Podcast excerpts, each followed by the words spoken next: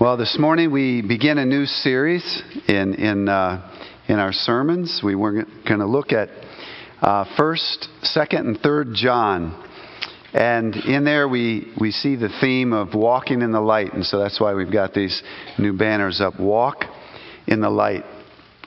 First John uh, is is a very interesting book. It seems simple. The way John writes seems simple on the surface, and yet as you study it, it becomes more intricate underneath. But it's always expressed, everything John says is expressed in an almost poetic presentation. In 1 John, we see him talking about light and darkness, love and hate, truth and lies, sin and righteousness, life and death, Christ and the Antichrist, God and the devil. The way he writes is almost impossible to outline. I mean, people outline it all the time, and it's interesting because none of them resemble each other's outlines. Um, the first, one commentator describes the first paragraph of 1 John as a grammatical tangle. And so John writes these poetic grammatical tangles but inside of them, there's precious truth that we actually need. We need what's in there. He defends the primacy of believing the right things about Christ. He exposes fatal ideas that somehow we can be okay with God and yet willfully delight in disobedience. He spurs us on to love one another. Always, always he circles back around to love.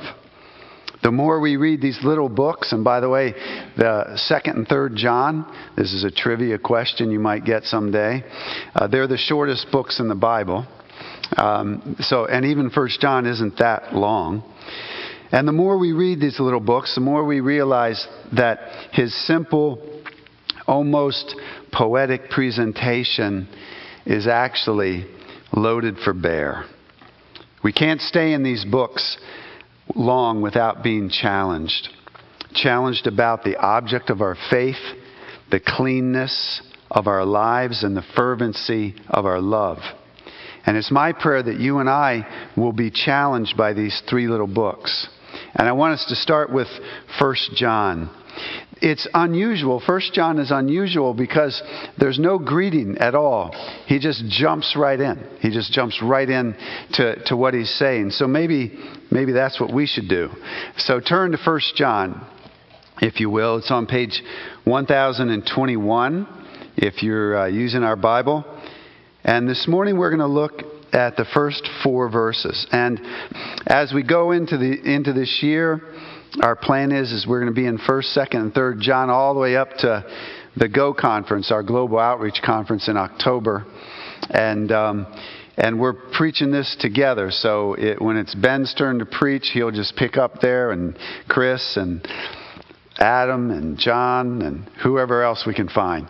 So, uh, but we, we're planning all this together and working on it together, and it's we're trusting that God will speak to us. So let me read for you the first four verses. That which was from the beginning, which we have heard, which we have seen with our eyes, which we looked upon and have touched with our hands, concerning the word of life. And then he, and then he makes a parenthesis on himself. He says, The life. The life was made manifest, and we've seen it, and testified to it, and proclaimed to you the eternal life, which was with the Father and was made manifest to us. Then he goes back to his original sentence. That which we have seen and heard, we proclaim also to you, so that you too may have fellowship with us. And indeed, our fellowship is with the Father and with his Son, Jesus Christ. And we are writing these things so that our joy may be complete. Father, I pray that, that you would, uh, we've prayed already, but I want to pray again that your Holy Spirit, who inspired John to write these words, would inspire, well, not inspire, but enable me to explain the words and all of us to hear it so that it's, your, it's you speaking to us. I pray it in Jesus' name. Amen. So he's talking about this life. You see in verse 1, he says, That which we've, we've, we've heard it, we've seen it, we've touched on it. He says, concerning the word of life. So that he's, it's life that he's talking about. And he goes on then to this life was made manifest. And, and it's, he's talking about life, the word of life. He's proclaiming a message about life.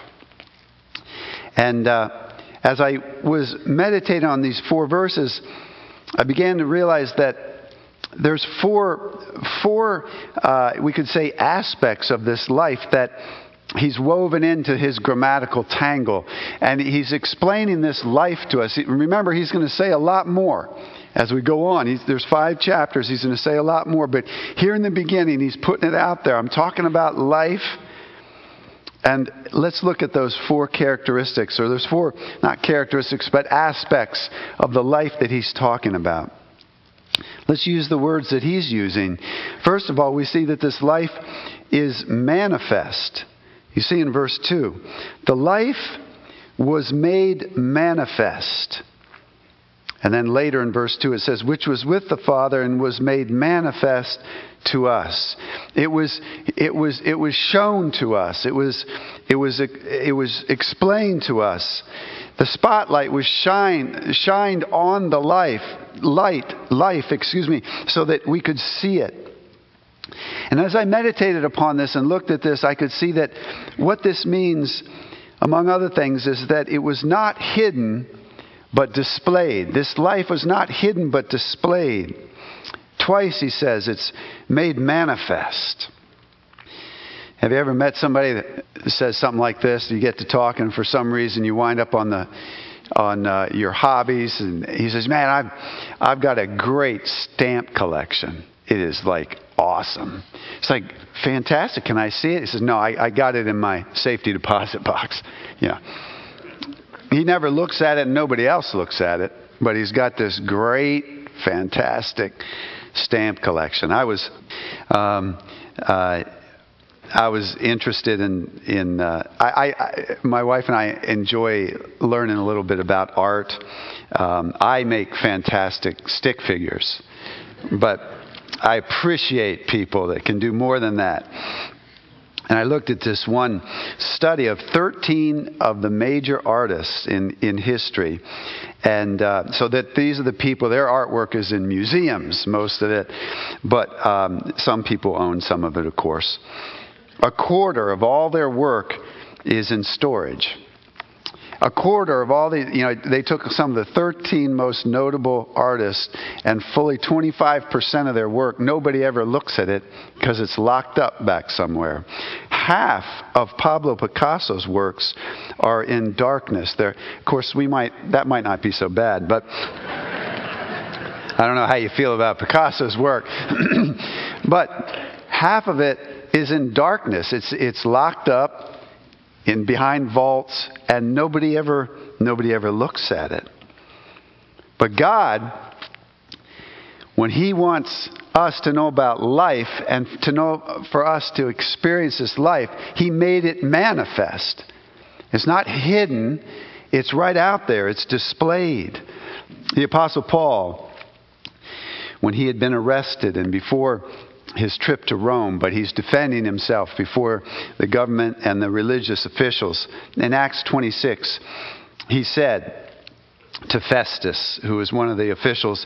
He says, I am, and he had just talked about the death and resurrection of Christ. And he says, I am not out of my mind, most excellent Festus, but I am speaking true and rational words. For the king knows about these things, and to him I speak boldly.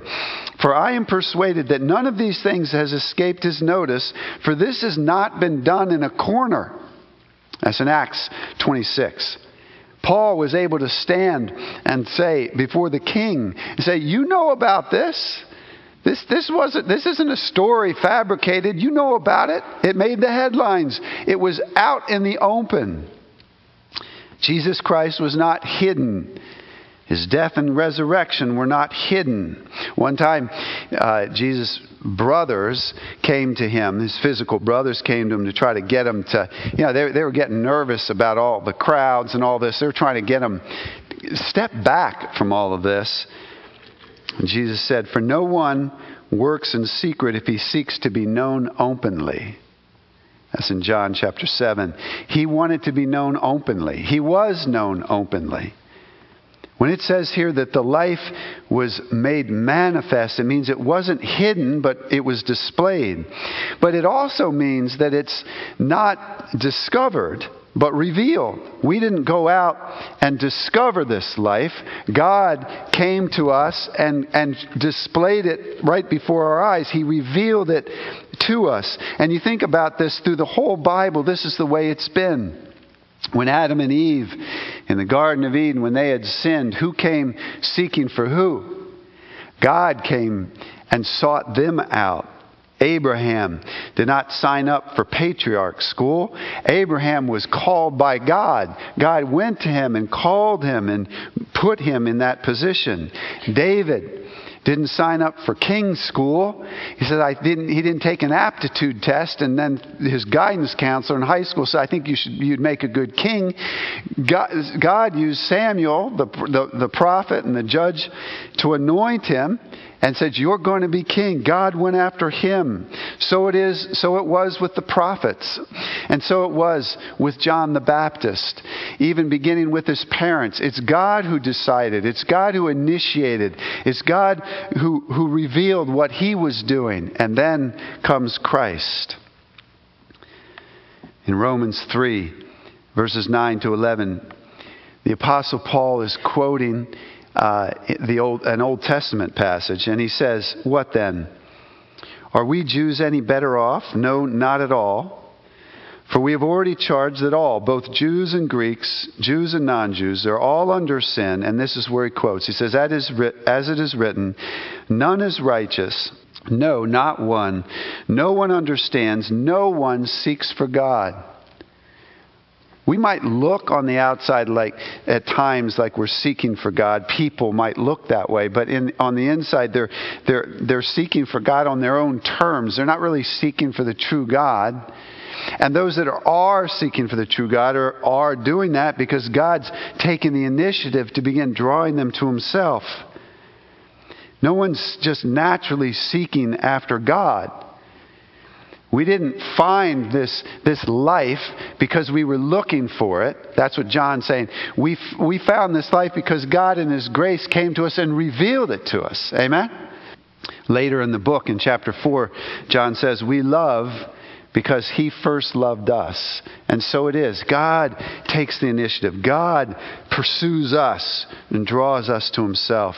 So when this life is manifest, it means it's, it's not hidden but displayed. It's not discovered but revealed. But here's one of John's points, and he's going to drive this home over and over in his circular way of writing all the way through 1 John. When we're saying that it's manifest, this life is manifest, he means it's not only spiritual, but physical. This life was made manifest in the flesh. This life is a person. That's what he's saying in here. Look again at verses 1 to 3. That which was from the beginning, which we have heard, we heard it, which we have seen with our eyes. We saw it. This wasn't just spiritual, it's physical. We, we saw it. And uh, which we've looked upon and have touched with our hands, we, we grabbed it we touched it. He said, concerning the word of life. This life is not just spiritual and ephemeral, it's physical, it's human. There's so many parallels between the beginning of 1 John and the way the same John began the Gospel of John. But let me read you a little bit from the beginning of the Gospel of, God, of John, and it says, and the Word became flesh. So the Word, the eternal Word, became flesh and dwelt among us, and we have seen his glory, glory as of the only Son from the Father, full of grace and truth. No one has ever seen God. The only God who is at the Father's side, he has made him fully known. So here, here we see that, that, um, that this, this life has become flesh. Amen? We, we ought to all see, we're, we've been in church a long time, many of us, not all of us, but many of us, and so we're no longer surprised by this. We ought to be stunned. So, this life is physical, it's flesh, it's a person, it's an actual person. Look at um, John chapter 20. Well, or I could read it to you. John 20 uh, last week was e- Easter, and we, we remember that we were in John 20 for, uh, for the resurrection. But then what happened a little while later after the empty tomb? We get to verse 24. So I'm, I'm at John 20, 24. It says, Now Thomas, one of the twelve, called the twin, was not with them when Jesus came. Jesus had appeared to the disciples, but Thomas wasn't there. So the other disciples told him, We have seen the Lord. But he said to them, Unless I see in his hands the mark of the nails, and place my finger into the mark of the nails, and place my hand into his side, I'll never believe. Eight days later, his disciples were inside again, and Thomas was with them. Although the doors were locked, Jesus came and stood among them and said, Peace be with you. then he said to Thomas, Put your finger here. See my hands and put out your hand and place it in my side. Do not disbelieve, but believe. And Thomas answered him, My Lord and my God. Amen? What our eyes have seen, what, what our ears have heard, what our hands have touched, we're proclaiming to you this is life. And this life is in the flesh. And we believe like Thomas, we believe. This life is manifest, it's made manifest. Now, back in 1 John, it's also, the life is secondly, it's eternal. This life is eternal. Look at verse 2. The life was made manifest, and we have seen it, and testified to it, and proclaim to you, aha, now he adds an adjective in there. He's going to describe the life. He talked before about the life, the word of life. He says, um, he, and so now he, he says to you, claim to you, proclaim to you the eternal life. This life is eternal. Go back up to verse 1. He begins, that which was from the beginning. The beginning of what? The beginning of everything. This is the, what, that which was from the beginning. This makes us think about the way the whole Bible started, right? In Genesis chapter 1, verse 1, where it says, In the beginning, God. That's what was in the beginning. Before anything else, there's God. And John says, That which was from the beginning, that was from the beginning, that which was eternal, our hands have touched, our eyes have seen, our ears have heard. This is amazing. This, he says, is, is eternal life. It's eternal life. And he said it again in, in the beginning of the Gospel of John. Let me read a few verses to you. He says, In the beginning was the Word, and the Word was with God, and the Word was God. He was in the beginning with God. All things were made through him and without him was not anything made that was made. In him was life, and the light was the light of men. The light shines in the darkness, and the darkness has not overcome it. And the Word became flesh and dwelt among us. And we have seen his glory, glory as of the only Son from the Father, full of grace and truth. This is eternal, from eternity to eternity. This life is eternal life. And then later, Look, look at this. It's, it's so interesting. So, well, wait, let me back up. Don't look at it yet. So, in the beginning, he's, he's starting. Remember, he's going to write five chapters. So, he's just introducing stuff here. He's being creative. He's not toying with us, not playing with us, but he's getting our attention. He's not really here saying who the life is yet. He hasn't said it explicitly, but he's saying here's this life. It's we put our hands on it and heard it. Now he's using the word eternal. Well, let's jump ahead. When you get to the end of the book, go to John chapter 5, 1 John 5, second to last verse. 1 John 5 verse 21, 20, 20. And we know that the Son of God has come and has given us understanding, so that we may know him who is true. And we are in him who is true, in his Son, Jesus Christ. He is the true God and eternal life. Amen? Now, by the time you get there, you already know that, but he's saying it right at the end, right up front, making no mistake about it and filling in whatever blanks he might have left us with in the beginning of the book. This eternal life is Jesus Christ. He is eternal life, but He came in the flesh. He came in the flesh. I want to just make one point here that real Christianity, real Christianity, there's lots of distortions of Christianity and fake Christianity, but real Christianity is rooted in actual historic places and times and people and events. It is not a fiction. It is not a teaching.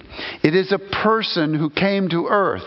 It is eternal life in the flesh that lived during the time of Pontius Pilate. He was born of a virgin. The old creed said this I believe in God the Father, the creator of the heavens and an earth, and earth, and in Jesus Christ, his only Son and then it goes on, who, who lived, who suffered under Pontius Pilate. Why did they say that in those old creeds, the Apostles' Creed? Because they're rooting it in, this isn't a story. This wasn't made up. You can look up in the history books, in the annals of the Roman Empire. You can go back and you can find this guy, Pontius Pilate. There's dates next to his name, there's places where he served for Rome. And they're saying this Jesus Christ, the Son of God, lived right right there and then. Eternal life is in a person who's come in here with us. And the wonder of Christmas, we're really talking about Christmas, aren't we? The wonder of Christmas is that He has become one of us. He's become one of us. I remember talking, talking with. Um, a professional one time. Uh, uh, is in the Lehigh Valley. I, I won't say too much more because he could be identified, but he's not in our church. But he's not a Christian, and we were we were talking and um, uh, together, and he knew I was a pastor, and we had really good conversations uh, repeatedly. But at one point, you know, he's he's saying, you know, look. He knew that I was a believer in Christ, and he was not a believer in Christ, and he knew that I knew that he was not a believer in Christ. You know, we're having this conversation. He says, Well, what it all really boils down to is that we treat each other well, that we live right and treat each other well. And he was expecting me to nod my head. Yeah, that's what it all boils down to. Well, treating each other well is super important. But what it all boils down to is, is a person in the flesh, God the Son, eternal life in the flesh, Jesus Christ, and what you do with Him. That's what it boils down to. It's not a code of ethics, it's not just the golden rule. Those things are important, but that, it's not the fun, foundational part. It's a person, Jesus Christ eternal life. So this life is made manifest, this life is eternal, and this life, thirdly, is proclaimed. This is really, he, he, in this convoluted sentence, this is, uh, this is what he's saying. Look in verse 3 That which we have seen and heard, we proclaim also to you. I'm proclaiming this. I'm proclaiming this to you. And he says it up in verse 2, and he uses two different words. Look in verse 2. The life was made manifest, and we have seen it, and testify. He uses the word testify. We testify to it and proclaim to you the eternal life.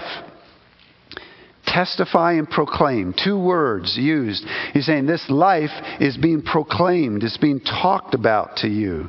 Testify is something that only an eyewitness can do. An eyewitness can testify to what he or she has seen. And, and um, you and I can testify to what we've seen Jesus Christ do in our life. We can testify to what He's done for us. We can testify what we've seen with eyes of faith. But the Apostle Paul is he's at another a level. This is one of the apostles. Amen? This is one of the twelve. So he's an eyewitness in a way on a whole nother level that you and I can't have. He touched Jesus Christ. He walked with him. He ate with him. He labored with him. He sweated with him. He listened to him. He saw him. And there, that generation is gone. Hallelujah. Look at verse 4. It says, And we are writing these things. That's what we've got. Amen? So his testimony is written down here. So he's testifying. But he's also proclaiming. So he says, I'm testifying to, to you, to it, to you, and I'm proclaiming this to you. That means he's declaring it, he's uh, announcing it. He's not, eh, don't take me wrong, but he's not having a conversation, he's making a declaration. Amen? He's not debating it, he's not negotiating it. He's proclaiming it. It's not that we don't have conversations with people. I'm glad people had conversations with me back before I understood. But in the conversations, there, there's something that it just doesn't change. The message about the eternal life sits there unchanged and needs to be declared to people. And this is what we do. Amen? John did it, he's proclaiming it, but this is what we do too. Those who received the word from John, they did it. This is amazing to me. We ought not lose the wonder of this that when Jesus he rose from the dead, he appeared to his disciples. At one time, we know uh, that there were perhaps 500 people in a place where Jesus uh, uh, appeared. And then he ascends back into heaven. So let's just take the number 500. So, so in those days, there, there's 500 people. That's it. Okay? And here we are 2,000 and some years later, and the message, this eternal life, has gone around the world. The number of unreached people groups is getting smaller by the year. Amen? Because we just keep proclaiming, and people like yourself and myself, we heard the message and we believed in Jesus Christ. Amen? How did that happen? There was only 500 of them over there in the Middle East. But here we are is because John's saying, we proclaim. Amen? So this, this um, life is, is, it's manifest, it's eternal, but it's proclaimed. And one by one, we open our mouths and we, we, we seek to be a speaking people, a speaking church. And the, the message just keeps going, and people hear. We testify for what we've seen in our lives and what we know because of Scripture. And uh, we remember that this is verbal. Amen? We do actually open our mouths one way or the other. You don't have to be a preacher like me, but yeah, you, you, you open your mouth and you speak. I'm looking around the room and I, I know, you know, I, I, I'm thinking of some of you and I, I've heard your stories. I've been around you. you. You talk. You talk to people that you know. You talk to them about, about Jesus Christ. And that's what, that's what it means. Can you imagine?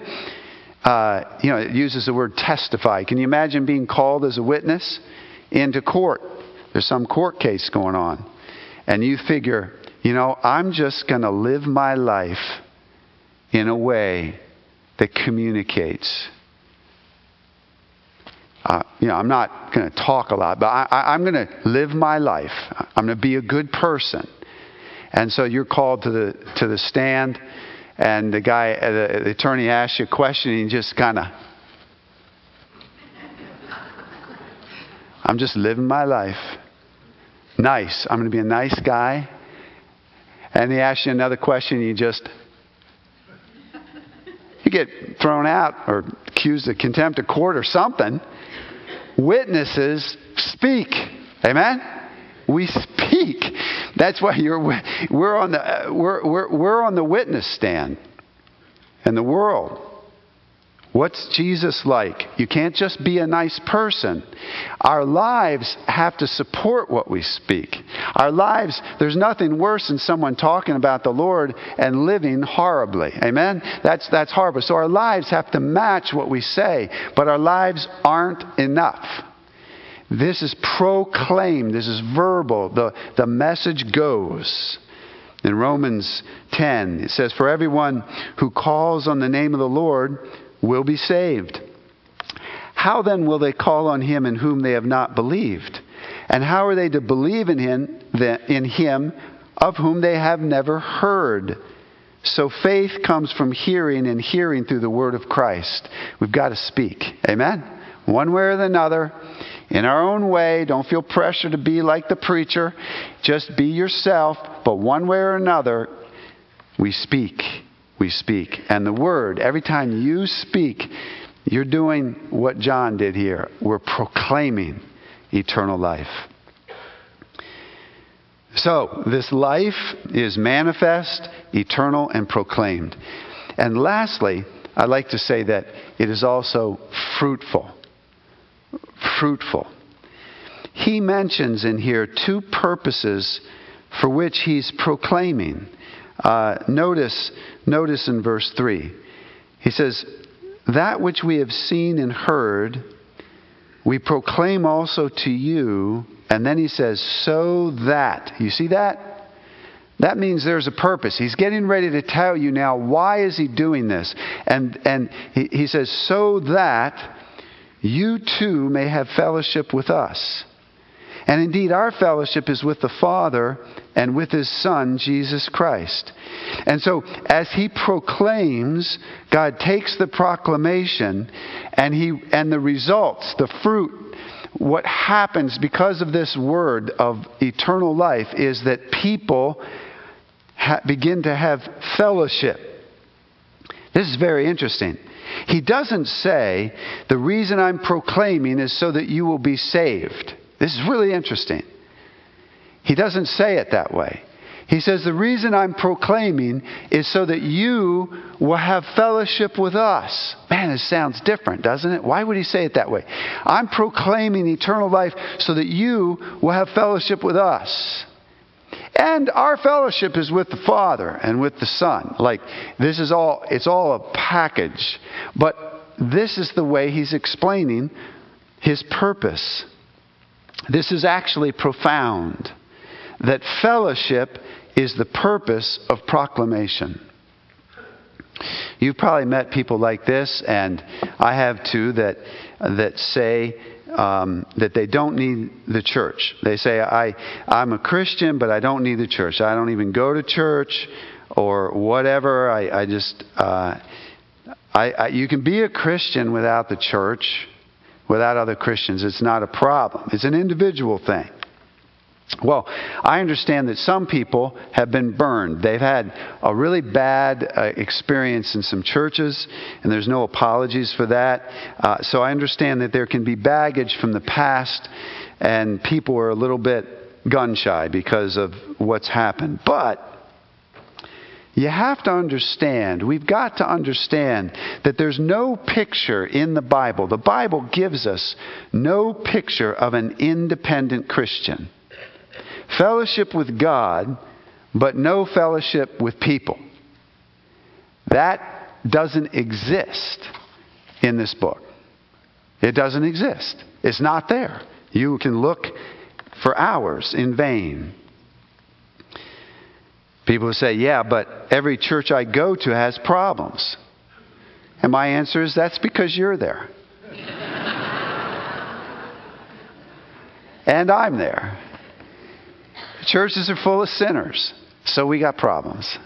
And worse than that, they're led by elders that are sinners and a pastor that's a sinner. So we got problems. We mess up.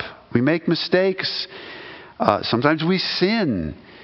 But God, in His grace, works. And if we're honest with Him and if we're willing, we, we ask forgiveness and we grant forgiveness and we learn and we move on and we grow and we, we keep walking on together. This is so very, very interesting that the way John says this, we're proclaiming this eternal life.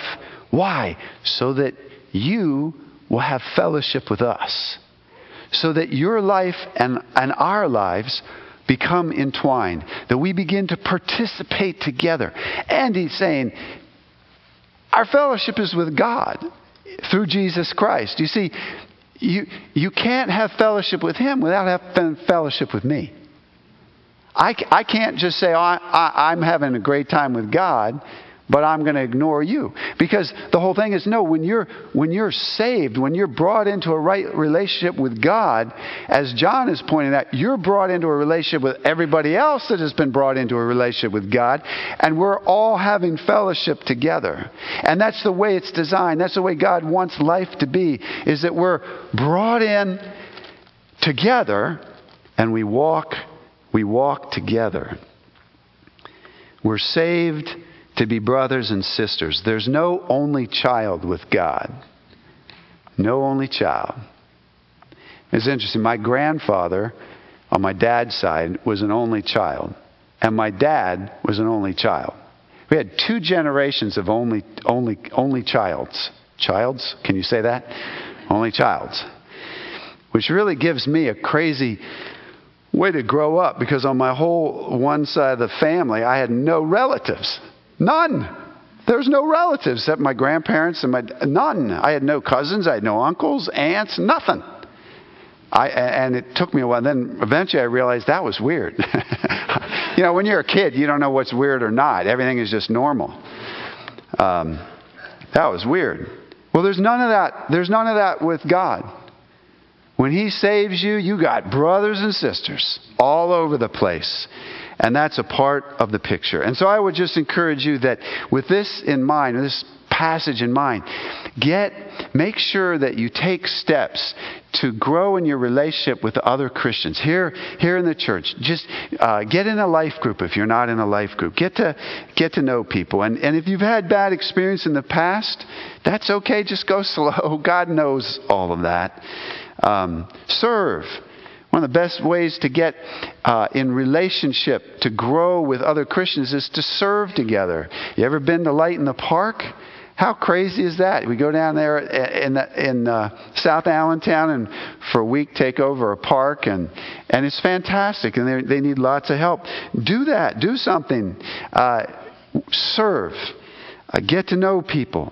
Because God says here through John, we're proclaiming life to you so that you can be in a relationship with other people. Oh, yeah, oh yeah. And that's the relationship with God. It's all one package. But I said that there were two, two purposes two areas of being fruitful. So, see, the life is fruitful. It produces this, this fellowship, but there's something else too. Look at verse 4. There's another so that.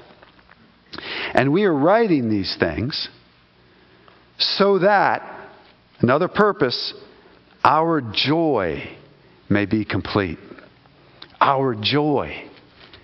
We're, we're, this message goes out. This eternal life goes out. Jesus Christ goes out so that we have fellowship with God and others and so that we have joy. Amen? Joy. Joy is what God wants for us. Joy is the result of, of becoming into fellowship with God and His people. When Jesus was just about ready to be um, betrayed and, and to go to the cross, in his prayer in John 17, he said this.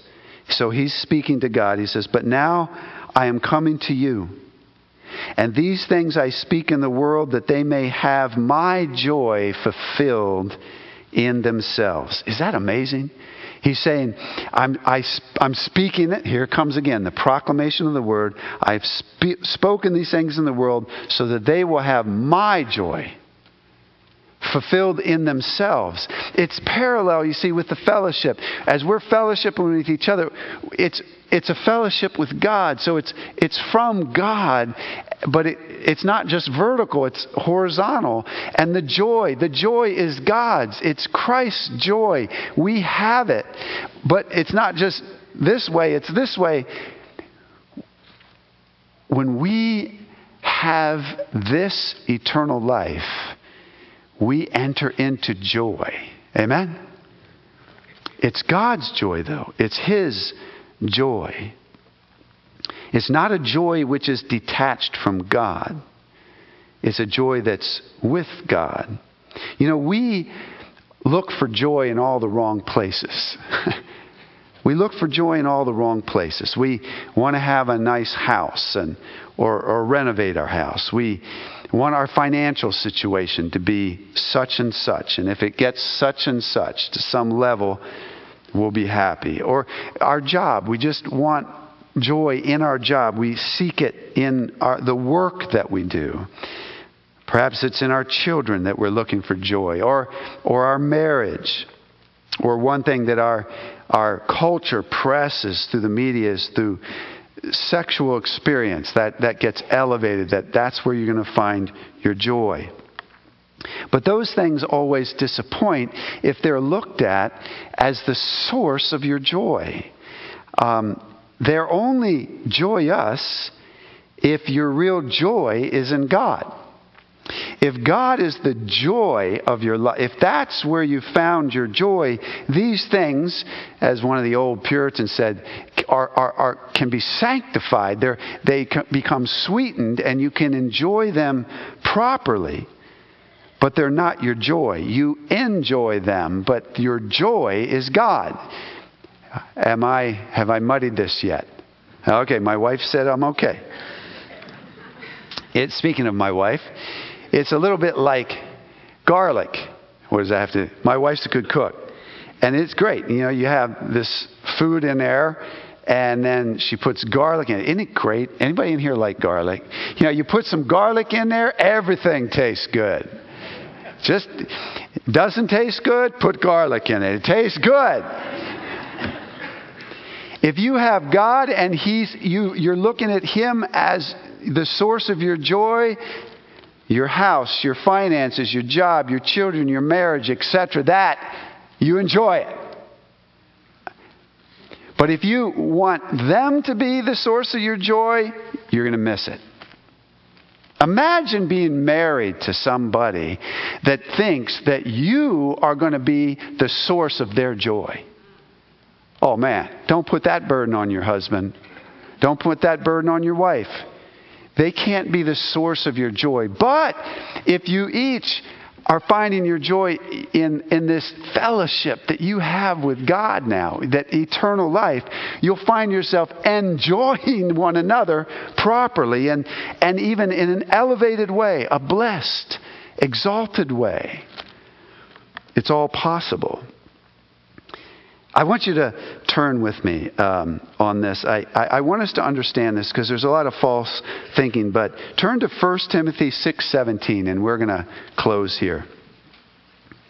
It's on page 994 if you're using one of our Bibles. 1 Timothy 6:17.